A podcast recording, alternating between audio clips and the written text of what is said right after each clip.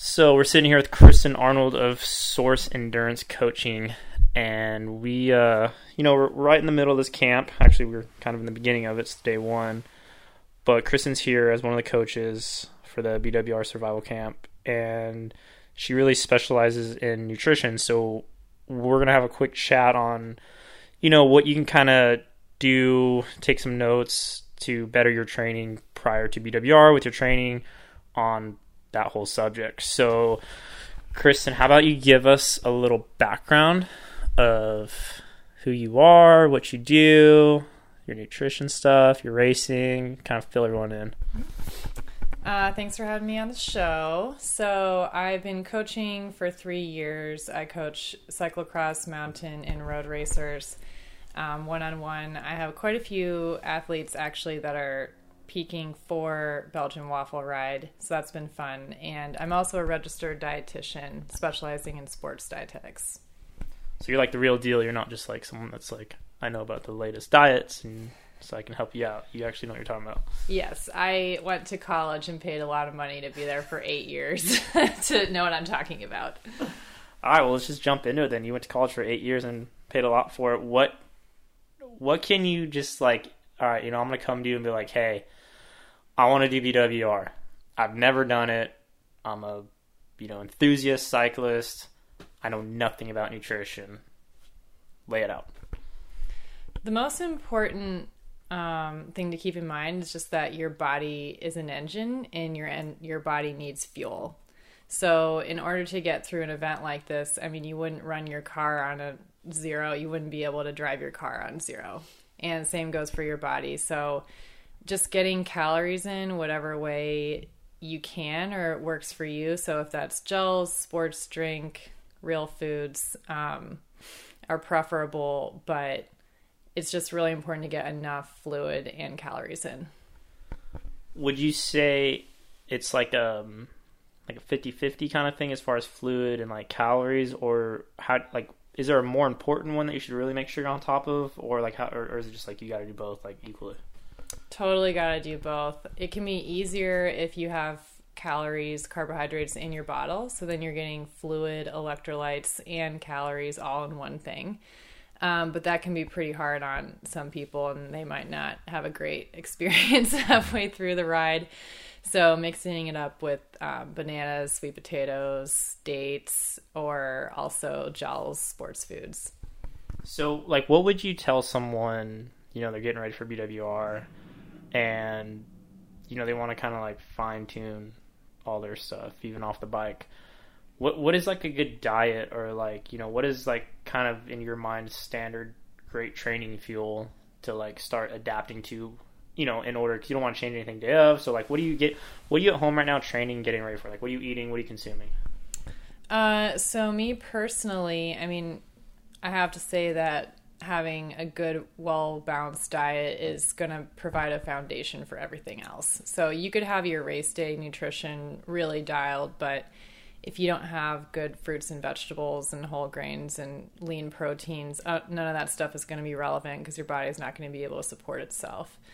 But um, in order to get ready, I think doing some practice, really long rides, and seeing how your gut handles different types of foods to really dial that in. And and also, if you do have special needs um, or restrictions, working with a sports dietitian could be really helpful. Or if you're just not experienced, working with a professional could help you to get through those trial periods. So, you know, if we talk about like on the bike stuff, you know, everyone's a little different because I hear people say, "Oh, I can't."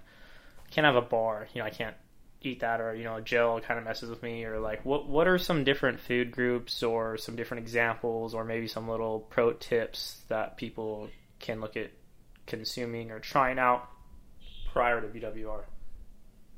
Yeah, so it's important to know what's going to be available on course because um, you don't want to carry pounds and pounds of food. so, uh, Belgian Waffle Ride is, is sponsored by SIS, uh, Science in Sport. So, testing out, having those products, making sure they work for you can be helpful.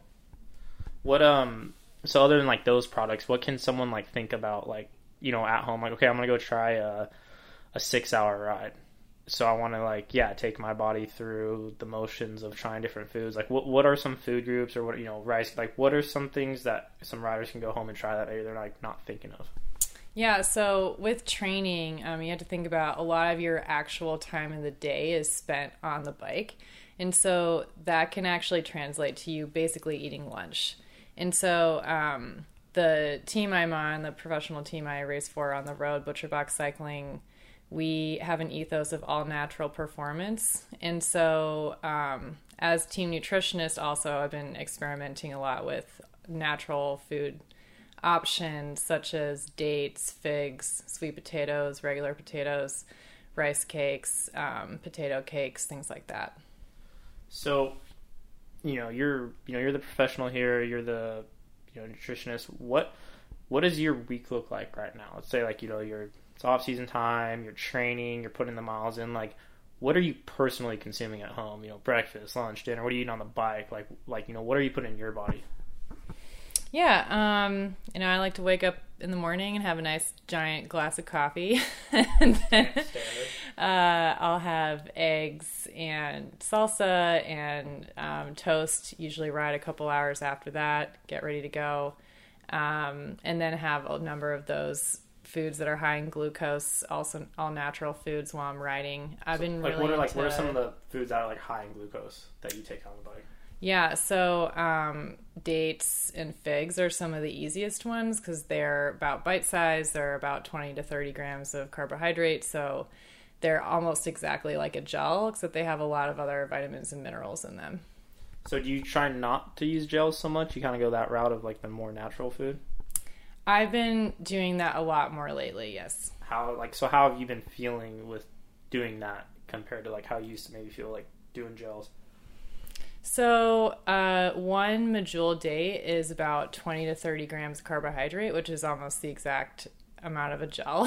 so, it's actually pretty easy um, to do. And sometimes I'll roast a pan of sweet potatoes and just throw those in a bag, take them on rides. Do you like, are you like, is that good for you as far as, I mean, not to say good for you, but like, do you like that kind of food? Or you kind of like, you know, maybe some people don't like the taste of a sweet potato, but maybe they have to eat it for the fuel nutrition. Like, do you actually enjoy like that kind of food? So you're like, it's easy? Honestly, when I started riding, I only used sports products. Yeah. Like I didn't actually. 99% of most, you know, random, you know, people, that's probably what they're using. Yeah, I probably survived on Clif Bars for like a solid two years, and then I got sick of them, like a lot of other people do.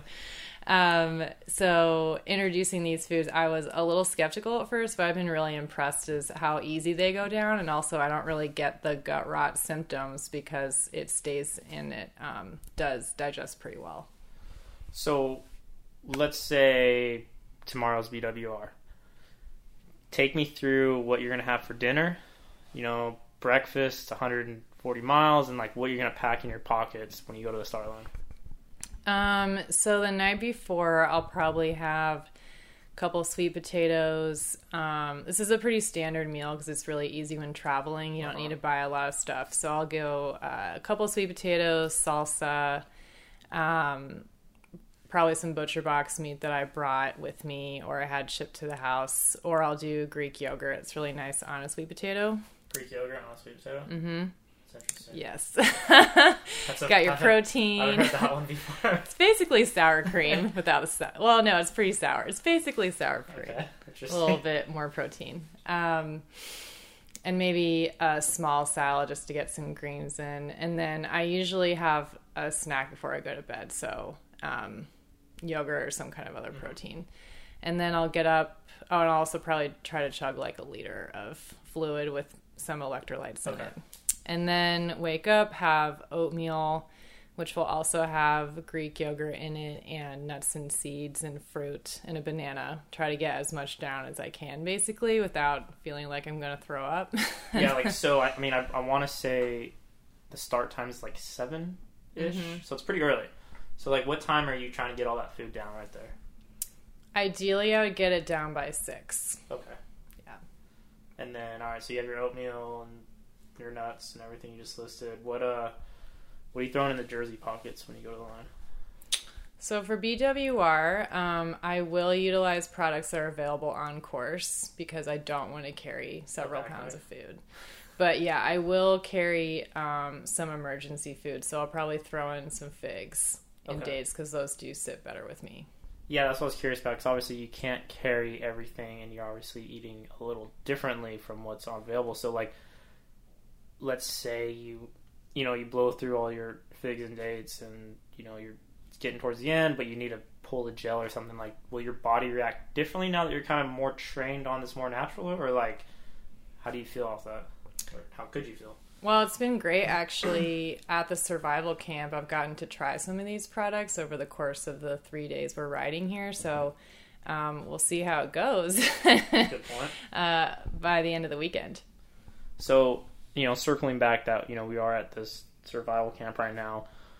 You know, like what's what's your role here? Like kind of what uh, you know, what are you looking, you know, to come and do and, you know, teach these people that have signed up to get ready for BWR because they are not professionals. They need to learn stuff, they need to experience it. So like, you know, what what are you out here doing for them? Today, uh, I rode with what was called the Fun Group. We were the C group, but we called ourselves the Fun Group. And we have a great group of people, riders, um, and everyone's been really receptive to riding feedback. So I think uh, our group is actually going to get a lot out of it. But I do, I am passionate about coaching um, on and off the bike. So getting the opportunity to ride with these riders and help them have a good time to prepare for the Belgian waffle ride has been a great experience. So like looking at um, you know, the crop of riders here. You know, you're a coach, you coach a lot of people. You know, we have a, a wide variety of types of riders here. What um what stands out to you when you see some of these riders as far as like what they could work on or a common theme going across of like, ooh, they need to help over here or, you know, whether I don't know, it's positioning or their dirt handling skills. Like what what's kind of jumping out that you kinda like see that you want to help coach people with? Um, generally, I would say that I've seen today some people that could improve their bike handling skills. And that goes for riding in a group and then also riding off road. Um, but a lot of it is just having good balance. And so incorporating different um, cues to get riders to be able to balance on their bikes well.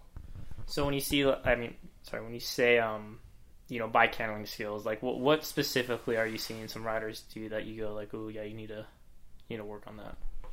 Uh, riding in the hoods instead of the drops on descents. You have a much lower center of gravity when you're riding uh, in the drops than on the hoods. And then also um, engaging the core and relaxing the upper body. Okay. So you're seeing like a lot of like upper body sway movement, stuff like that. Like why, like why is that like not a you know a good thing for riders to be doing? Yeah, so if you have a stiff upper body and you're steering the bike more with your shoulders and your hands, um, you're going to have a lot less control because really the balance point of your body is your core and where you're sitting is the most um, stable way to move your bike around. All right, makes sense. Good. Um, so let's say uh, you know someone at home, Midwest, East Coast, never done BWR. They signed up. They're getting ready. What are some real detailed aspects? You know, some some good tips or some good you know training nuggets that they can start working on at home. You know, to get ready for you know the event in May. Definitely don't underestimate the climbing. So, if you have the opportunity to do long efforts, um, up to an hour of sustained effort, that's going to be really helpful. So, like, what kind of effort are we talking? Like a sub threshold, or like you know certain heart rate, or like we're, you know for like full an hour just fully going for it, sprinting, or Yep. Um, so, with the athletes that I do have that are in the Midwest, yeah, see on the East there. Coast, yeah, uh, we've been building up to so doing intervals, starting at eight minutes, working up to an hour accumulated time at Okay. tempo.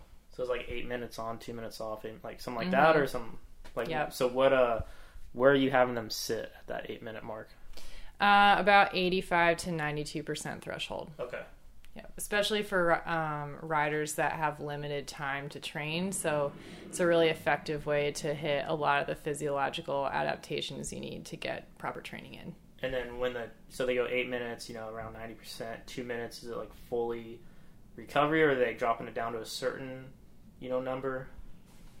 Yeah, so it's mostly easy spinning at that point. Okay. Um, for riders that have to ride inside right now on a trainer, uh, I use Training Peaks in a workout builder, and it holds you at around fifty five percent threshold at those in, at those um, rest intervals. Okay, so so some good you know threshold type climbing efforts. What about um, what are some different diets or you know trying to you know you're talking about like the dates and stuff, but like you know is there you know maybe something else that people could try whether it's at home or on the bike that you know they could start playing with that's a little different from you know the standard Clif bar as you mentioned. Yeah, um, as far as the options out there, I mean, there's all kinds of things you can experiment with. Um, we are actually coming out with a cookbook at the end of the year, so Alright. you can look out for that, the Butcherbox Cycling. And it's essentially a field guide to um, sports nutrition, and it's meant to be used on the road. So, um, but just starting with really basic stuff like bulk section, dates and figs are my go to. And like I said, roasting sweet potatoes, not really a whole lot of prep, and throw them in really easily. All right, so you know you've done a little riding out here now today. You've kind of seen some of the terrain that's in BWR. So like for yourself, like how would you? You live in Colorado. How would you go home with this knowledge to train and better yourself to come back out here to be like tip top shape? Yeah, I'll probably go back home and then try to come back out as fast as I can to train here because it's so beautiful. Um, yeah, it really does feel like a wonderland here. I forgot how beautiful this area is. It's California. Yeah, it's California. I mean, our area is pretty beautiful too. Fort Collins is a great place. Um, but definitely try to do more trail riding. Okay. Um, I don't ride gravel uh, that much um, being out there. And then also, there's uh, not a ton of trails that are similar, but there are some bike paths, actually, like some twisty bike paths, I'll probably do some experimenting on. Yeah, because I think that's a lot of people don't realize that it's not. You know, you think of like gravel and people think of like dirty cans that are just where it's just like the dirt roads and stuff, but there's actually like rocks and trails and twists and turns out here. It's not just like your go-to dirt road. Um, all right. Well, any uh, closing thoughts or notes that you'd like to leave with someone in the Midwest, North, South, or wherever they might be? Yeah, just uh, you know, have fun. Um, if you're gonna ride Belgian waffle ride, make sure you eat and drink a lot. And if you don't know how to do that, call somebody who knows. All right, we will do. Much appreciated. Thank you. Thanks.